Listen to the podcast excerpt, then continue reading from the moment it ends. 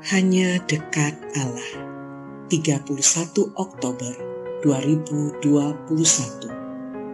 Jikalau Ayub 31 ayat 16-23. Jikalau aku pernah menolak keinginan orang-orang kecil, menyebabkan mata seorang janda menjadi pudar, atau memakan makananku seorang diri, sedang anak yatim tidak turut memakannya.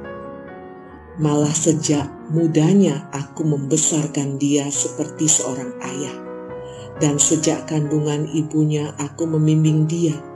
Jikalau aku melihat orang mati karena tidak ada pakaian, atau orang miskin yang tidak mempunyai selimut, dan pinggangnya tidak meminta berkat bagiku, dan tidak dipanaskannya tubuhnya dengan kulit bulu dombaku, jikalau aku mengangkat tanganku melawan anak yatim, karena di pintu gerbang aku melihat ada yang membantu aku, maka biarlah tulang belikatku lepas dari bahuku, dan lenganku dipatahkan dari persendiannya. Karena celaka yang daripada Allah menakutkan aku, dan aku tidak berdaya terhadap keluhurannya. Inilah komitmen Ayub. Jika pernah menolak keinginan orang kecil, menyusahkan seorang janda, dan membiarkan seorang anak yatim kelaparan, maka dia rela dihukum. Jika membiarkan seorang mati kedinginan karena tak punya pakaian, dia rela dihukum Allah. Jika dengan sengaja berperkara dengan anak yatim di pengadilan karena merasa pasti menang, dia rela mendapatkan luka fisik. Alasannya sederhana, Ayub takut dihukum Allah. Oleh karena itu, Ayub sungguh yakin bahwa bencana yang menimpanya bukanlah karena hukuman Allah. Sebab dia memang tidak pernah menindas orang miskin, anak yatim, dan janda. Sebenarnya ini alasan kuat Ayub berani di hadapan Allah. Dan inilah yang memang tidak dimengerti para sahabatnya. Salam semangat dari kami, Literatur Perkantas Nasional. Sahabat Anda bertumbuh.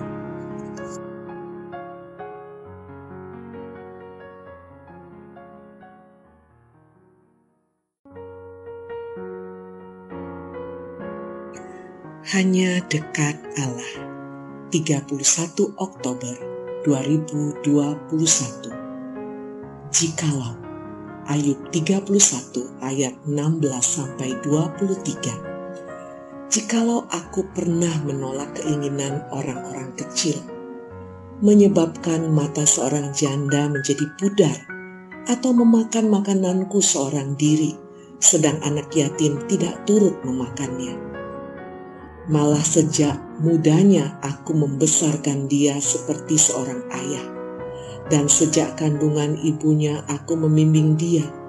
Jikalau aku melihat orang mati karena tidak ada pakaian, atau orang miskin yang tidak mempunyai selimut, dan pinggangnya tidak meminta berkat bagiku, dan tidak dipanaskannya tubuhnya dengan kulit bulu dombaku, jikalau aku mengangkat tanganku melawan anak yatim, karena di pintu gerbang aku melihat ada yang membantu aku, maka biarlah tulang belikatku lepas dari bahuku, dan lenganku dipatahkan dari persendiannya.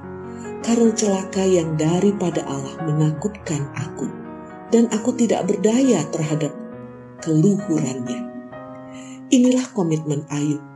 Jika pernah menolak keinginan orang kecil, menyusahkan seorang janda, dan membiarkan seorang anak yatim kelaparan, maka dia rela dihukum. Jika membiarkan seorang mati kedinginan karena tak punya pakaian, dia rela dihukum Allah. Jika dengan sengaja berperkara dengan anak yatim di pengadilan karena merasa pasti menang, dia rela mendapatkan luka fisik. Alasannya sederhana, Ayub takut dihukum Allah. Oleh karena itu, Ayub sungguh yakin bahwa bencana yang menimpanya bukanlah karena hukuman Allah. Sebab dia memang tidak pernah menindas orang miskin, anak yatim, dan janda. Sebenarnya ini alasan kuat Ayub berani di hadapan Allah. Dan inilah yang memang tidak dimengerti para sahabatnya. Salam semangat dari kami, Literatur Perkantas Nasional. Sahabat Anda bertumbuh.